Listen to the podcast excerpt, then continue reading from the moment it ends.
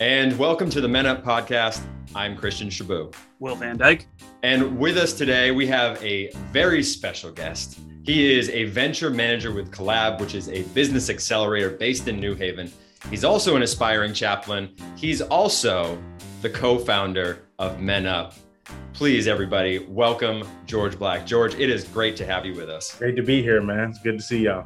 So, George, I want to start first by just asking you co-founder to co-founder why did you want to start men up all those years ago? It's about six years ago. What was it for you that was really motivating you then? I think back then i'd have kept this i'd have kept this general but uh i think what what, what really happened was so growing up i feel like i had always been the kind of person who uh, didn't fit into general norms or conventions around masculinity. I was a, a more gentle boy, a softer, you know, uh, more soft spoken. Um, you know, growing up, uh, being myself always seemed like it was it was a problem, right? Um, a lot of people in my family would say, "Oh, he's to be gay," as if being gay was a problem or bad or uh, negative. Uh, they would say it to me kind of like a curse, you know.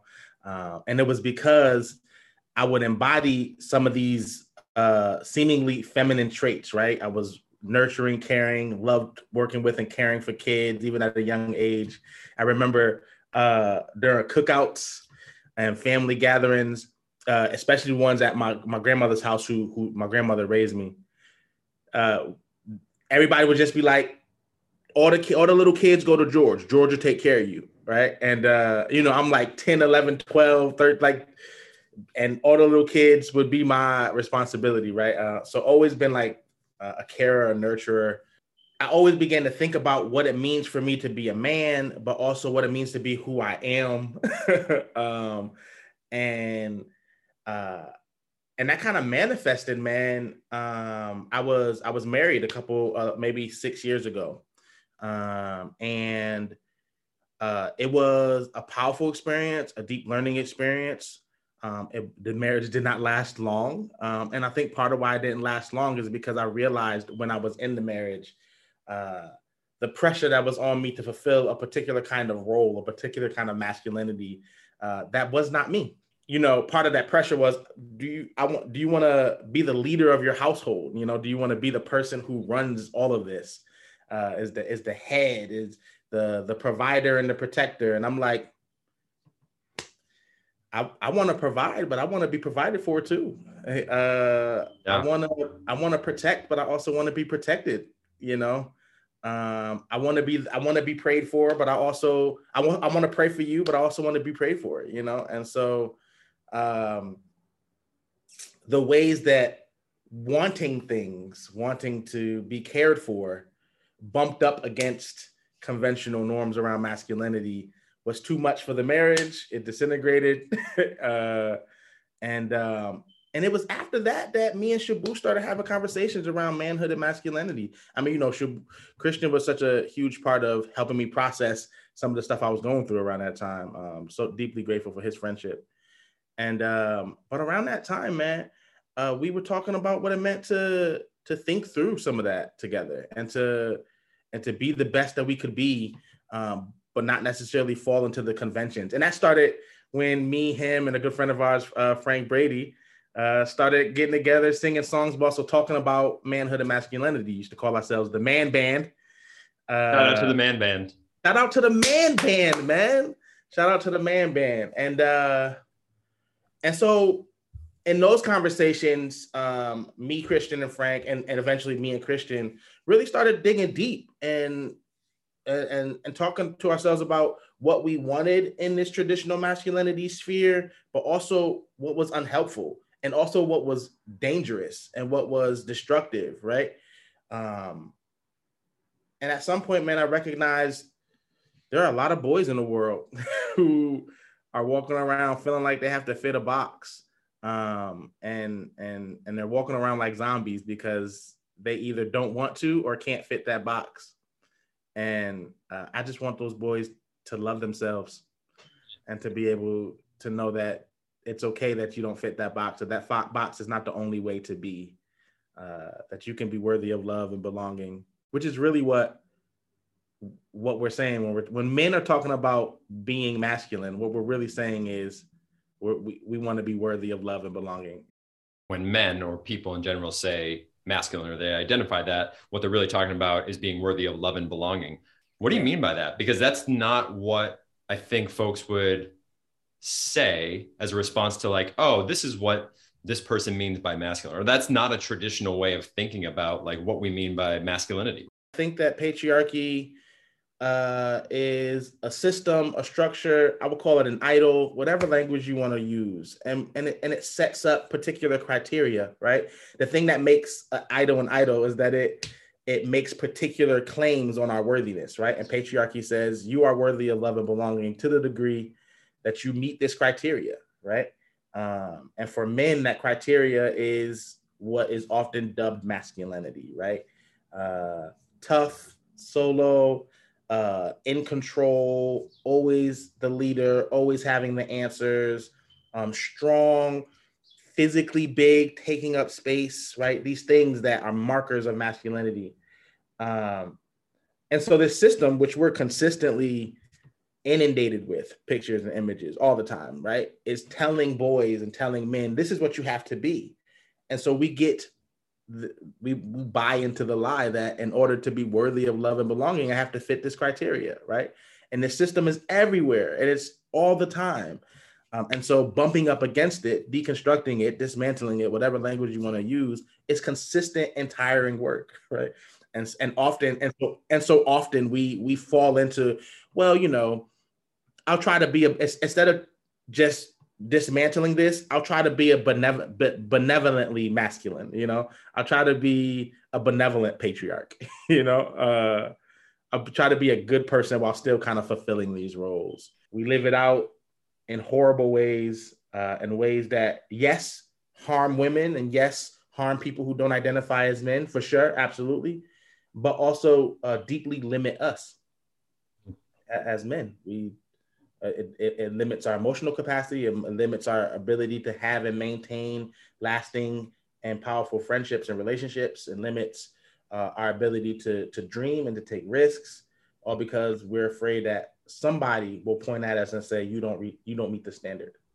What did you find most effective about processing your own sort of introspection and then uh, engaging with youth and other men and those sort of things that that led to you know your again the creation of men up but really just like why was that so effective in your own journey of you know sort of discovering yourself? I think what was true about you know yes my marriage but also just like my life in general leading up to that right and the ways that i had decided to to buy into the lie of patriarchy that said I had to reach I meet this standard um, is that I was actually really really far from myself, right? That there was a me that I actually was this like kind, soft, gentle being, nurturing these things that uh, uh, this this person that wanted to co-create and cohabitate and co-build and and not necessarily be the leader, not necessarily be the person in front. Um, and that's that's who I was, that's who I am, right? And there was also this person who I was trying to be, who I was trying very, very, very hard to be, despite the fact that who I was was screaming, was was saying, "This is not who you are. Be be be you. Be me. Don't be don't be what they tell you to be." And uh, and so the introspection helped me recognize more deeply who this person, who the real me was. Part of this this process was this book that I read uh, by Bell Hooks.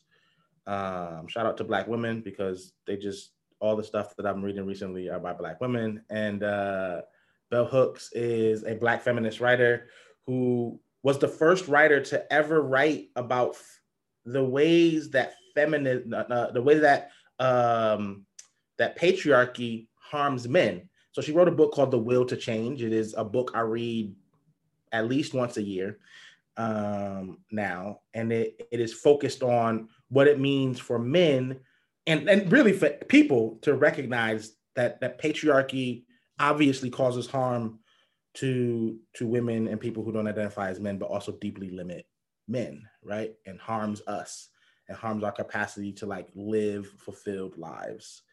Um, and that is true for um, straight men, gay men, queer men, cisgendered men. Like it, it, it all, all men are are are subjected to and and suffering from this thing called patriarchy. In reading that book, a couple of realizations hit me, right? And I think the first was, oh, like I I've experienced this limiting, like this thing that that she's noting as this this this limitation that this this system puts on me. Two, if this thing is harming me in the way that it's harmed me, it damn sure is harming women. Right. It's it, right. Like uh it damn sure is harming folks who don't identify as man men, right? And so um I, I actually it's interesting. I actually uh it's funny to say this, but I I I became I was I was anti-patriarchal before I was anti-racist. In fact, it was becoming it was becoming anti-patriarchal that opened up my mind to the idea of systems and structures that led me to being anti-racist right um, it was recognizing the way that the systems that i had invested in because i thought they benefited me uh, are actually deeply damaging to me um, that i recognized that there are other systems in the world that are also damaging folks right? And so which is interesting because patriarchy in many ways benefits me right? Whereas racism sure. does not. Uh, so it's an interesting it's an interesting thing that happened there but uh, the realization of the damaging effects of patriarchy is what opened my eyes to the overarching reality of oppressive systems and structures. But then also that there are young boys who are you know 15 years younger than me who are who are currently being indoctrinated into this lie and that i I can play a role in making sure they don't live lives guided by the lie, right? Um, that that that you know, I still have a ton of unpacking to do because I'm like 20 something. I was 20 something at the time, right? But like these boys are 15, 14, 13, and I can hit them now with the truth that they are fundamentally worthy of love and belonging.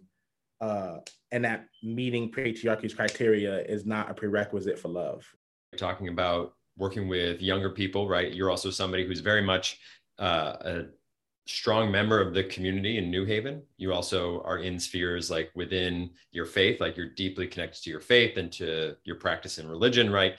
What are some of the things you say and do to support people in in not being stifled by those ideas of masculinity by the system and structure? Yeah, I tell everyone to read Brene Brown. Um, so this so, is why you this is why you and Drew just hit it off because you both just talked about Brene Brown the whole time. All the time, just like but yes, yes. Brene Brown is she's an OG. Although uh, I think she's been overshadowed in my heart by Sonya Renee Taylor, but we can get that in a second. You mentioned faith, right? And I think that my personal interpretation of my faith has has been the primary driver of my at one point it was the driver of my compliance with patriarchy now i think it is the driver of my uh my consistent divesting from patriarchy so i'm a practicing christian and in the christian faith uh the the the scriptures begin with a story of creation. Um and chapter two of that story uh ends with the verse the man and his wife were both naked and they were not ashamed right? Uh, and so brene brown shout out to brene brown defines shame as this intense feeling of not being worthy of love and belonging because of something we did or something that was done to us. And so if that is shame then when the scriptures say we were unashamed what it's trying to communicate is that from the very beginning at the start right whatever creation was right uh, whatever our start was, at the start, we believed that we were worthy of love and belonging and connection. We believed that deeply, right? Um, we believe that about our, between ourselves, from God or spirit, uh, and we believed that um, we were worthy within ourselves. And then chapter three happens, and I guess it's a snake and a serpent or whatever it is, right? And it's like, and it's and it goes up to the woman and says, "You got to eat this apple. You got to eat this fruit, right?" And the woman's like, "Nah, I'm good." And the, the serpent does a little more convincing, and and the woman uh, eats the fruit. But before the woman eats the fruit, the scriptures say uh, and the woman looked at the fruit and saw that it was pleasing to the eyes and that it was good for food and that it was desirable to make one wise. In other words, it was like, if I eat this, I will be better than I currently am.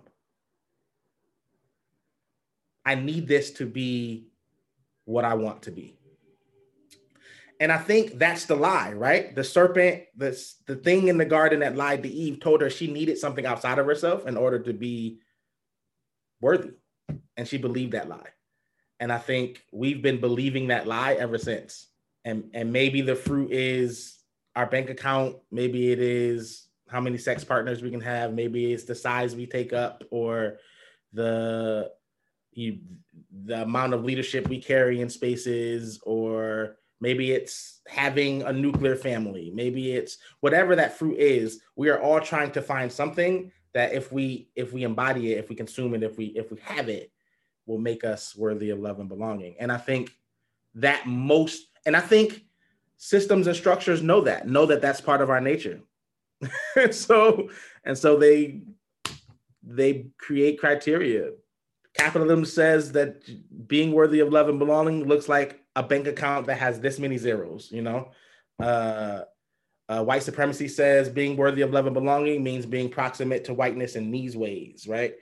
Uh, empire says that if you if you don't have this much power, or this much authority, or this much control, you're not worthy of love and belonging, right? Like all of the systems and the structures of the world set up criteria and tell us that that's how we are worthy of love and belonging.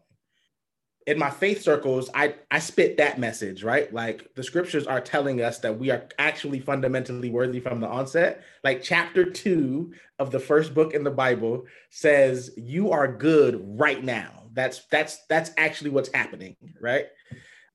And when I'm talking to folks who don't necessarily vibe with faith, I just tell them that you're actually good right now.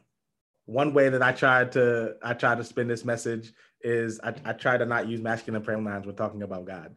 and so Well, how does that hit people though? Within your faith, right? The even that oh, subtle shift. I've, I've, I've made a few people upset. I've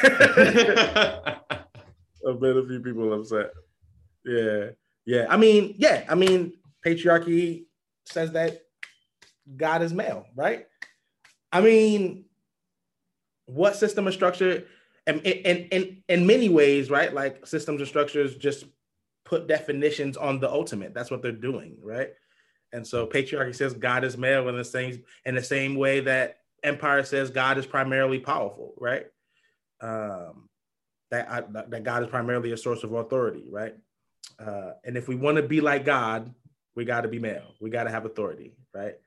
capitalism says God is primarily abundantly rich. And so in order to be like God, we got to be abundantly rich, right? And so, uh, but yeah, it made people upset um, because of the ways that they were invested. Um, and and sometimes it, it's still hard for me because somewhere inside I still think God is a guy.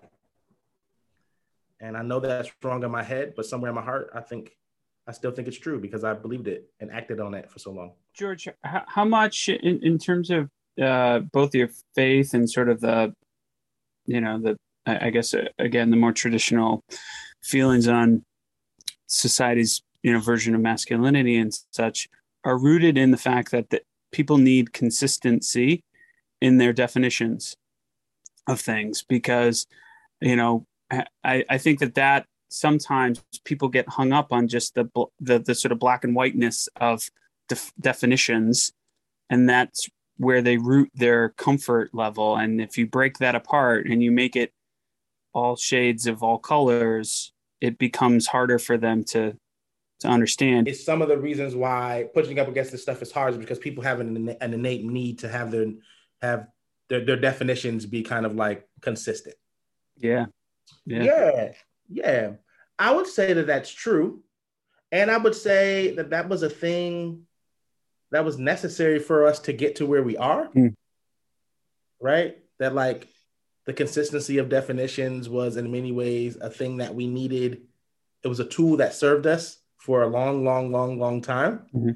And I think we're just bumping up against the reality that like that tool no longer serves us. Right? Um, not that it not that it's bad. It it it called it helped us survive and thrive for a really long while, well, you know. It helped us survive for a long time. It helped us thrive for a long time, for a good amount of time. And now I would argue that it is currently in a place where it's causing a good amount of harm. Um, and that's just because things that once served us stop serving us. And we're experiencing that on a large scale right, right now. Right. And so, um, so I, I do think that that's true, uh, or rather, that has been true. I think on some level, we still think it needs to be true. Um, but I think we're seeing examples of people who have decided that it's not and who are living like thriving lives, right? Um, uh, there was a quote I read, um, and I read it in The Body is Not an Apology by Sonya Renee Taylor. Read that book, it'll change you. Um, and uh, I cannot remember who quoted it, um, but I, I do remember that the person said, uh, that the concept of being queer is less about, uh, or rather, is about uh, um, not falling into the boundary of of that sexuality that has been set up around sexuality and gender and gender expression, but also that to be queer is to decide that that the standards of the world are are not the only standards that things are much more fluid than and that uh th- there probably should be a queering of of our of our masculinity, right? And a queering of our theology, and a queering of our philosophy, and a queering of our education, right? There should be ways that we decide that uh that these boundaries that we've that we've set up, they served us for a time, and that was great, and and we should be thankful for them. But it's time for them to go because there's something new happening. You mentioned your grandmother was the one who hosted the barbecues and those sort of things and building community around um, that sort of thing. And, and, and defining some element of masculinity was you know or or femininity is rooted in that community aspect of things. Is there similarity there between you know who's leading the community gatherings and those sort of things you know christianity and at least in in in my mind has always been a sort of male led community gathering setting, whereas the community barbecues and those sort of things a lot of times are not male led. They're not, but you know, uh, they're, oh, yeah. they're more female. I, so those are the types of things where I, I'm, I'm fascinated your take on it. Yeah, man. I'll, I'll say, uh, Christianity was dope until until Constantine. and so at the at the point where we got in bed with Empire, man, we screwed we screwed it up. And I think most of what people know about Christianity has little to do with the first 300 years or so. Uh, where where Mary was just as was almost as highly revered as Jesus, you know, and so, um, but but yes, and so yeah, faith often has uh is often a patriarchal space, but I but I but I do think that it that is because it it birthed itself in a particular context. And then I mean, and I think earlier on it was like, yes, and women have the right to preach and the right to lead and are prophets. And like the the the early church was a very egalitarian space, um, or much more egalitarian than the culture it was in. I'll say that. It def- there are definitely ways where it still held on to patriarchy at the point where it is synonymous with empire, then it's synonymous with hierarchy. It's synonymous with structure. It's synonymous with these things that we with order, right? That's that's what that's what empire does. It, it, it implants structure and hierarchy and order on things. And now uh, there has to be a head. There has to be a leader. There has to be a king. There has to be a ruler. There has to be a, a, a the one, right? Uh, and so and so we have the the priest, right? As opposed to like a group of te- a group of 12 equally powerful apostles, right? we have like one priest, one pope, right? Uh, instead of like hundreds of deacons, we have right, and so it's like the the the centralizing of power is to me a like that that that patriarchal leadership that we see in faith is a function of empire, which is wild because my grandmother is the patri- is the patriarch matriarch of my family. You know, like who who runs things, who makes all of the decisions, right? 20 years ago, it was it was a group of women. Like, quite frankly, the men in my family weren't great.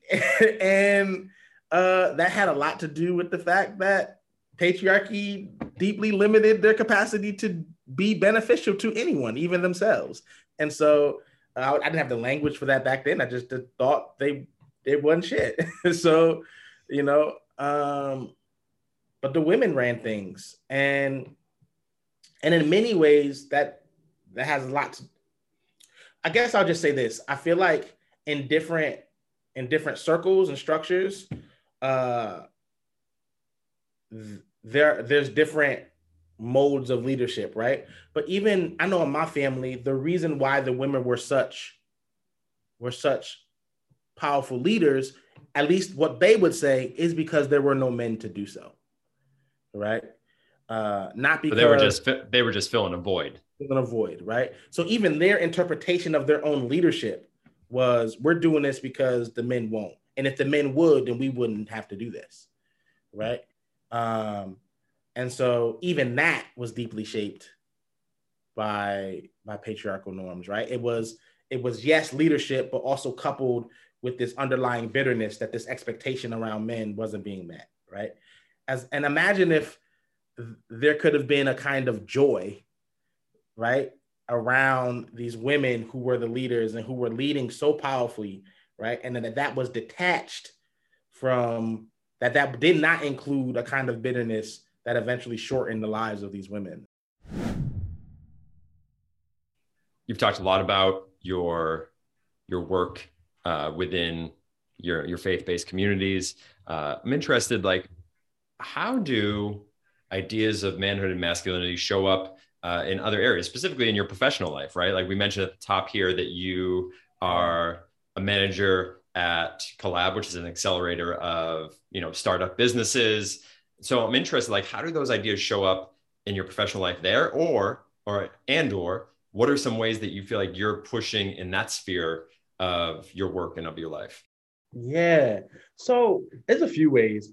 One, uh, my organization is co-founded by two women, um, Caroline Smith and Margaret Lee. Shout out to Caroline and Margaret because they're dope, and um, and their leadership is just exactly the kind of leadership that I resonate with.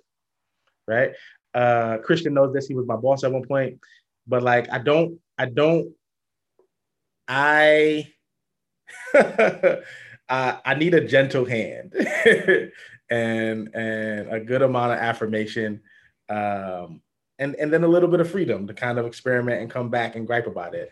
And so, um, yeah, Caroline and Margaret are women who who created and are leading this organization and are doing it so powerfully, um, but who also are great supervisors. Um, so I am under their leadership, and that I think feels powerful in part because they do it well, but also because they're women and I'm a man and I'm not. I, I can't ignore that. Um, and so that's a that's that's that's just that just continues to be a beautiful thing um, I think also it shows up in so collab uh, uh, initially was going to hire uh, two venture manager, one venture manager, and then realized the job was too big, and so they hired uh, um, two of us, and they hired one guy for his business savvy, Ndubisi OKK. Shout out to my other venture manager. He uh, he he is the one with the masters in business from Yale and uh, the business savvy um, and I'm learning, but I was not hired for my business savvy. I was hired because uh, I like nurturing people and I like creating spaces where people feel cared for. And so um, we run cohorts every every three cohorts a year, And so it groups of between eight and 10 people come together, eight and 10 ventures come together, and they have one-on-one sessions with me and Ndubisi. And they get business savvy and like deep care, right? Uh, and and Endu gives them the business savvy, and I give them the deep care. And then Endu gives them the deep care, and I give them a little bit of business savvy.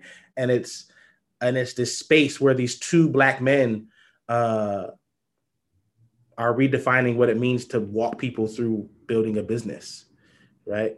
Um, not centered on how much money you're making, not centered on hierarchy and authority, but centered on like what's good for you and your soul and what's good for the world and how can we manifest that via this thing called business. But what did that mean then for New Haven, for a community that you love dearly, right? Doing this work where young business owners are coming to y'all. They're getting that kind of investment, that care from you, from Ndubisi. What does that mean for your community? You know, one of the reasons why I wanted to work for Collab is because of its focus on New Haven. I mean, this we definitely are Connecticut centric, but like but we're based here in New Haven, serve a lot of folks from New Haven.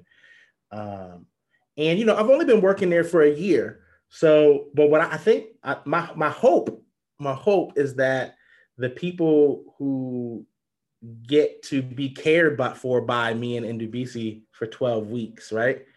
Uh, then get to go into the world and and function in their business in a way that that produces just a little more love, a little more uh, safety, a little uh, a, a little more space for thriving.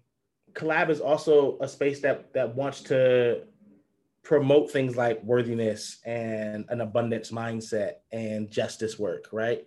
Um, which to me has so much to do with healing. Healing, I think, being uh, a traditionally feminine thing, right? uh, um, I play a lot of video games, and so the healer is always a woman, and I'm just like, okay, that's great.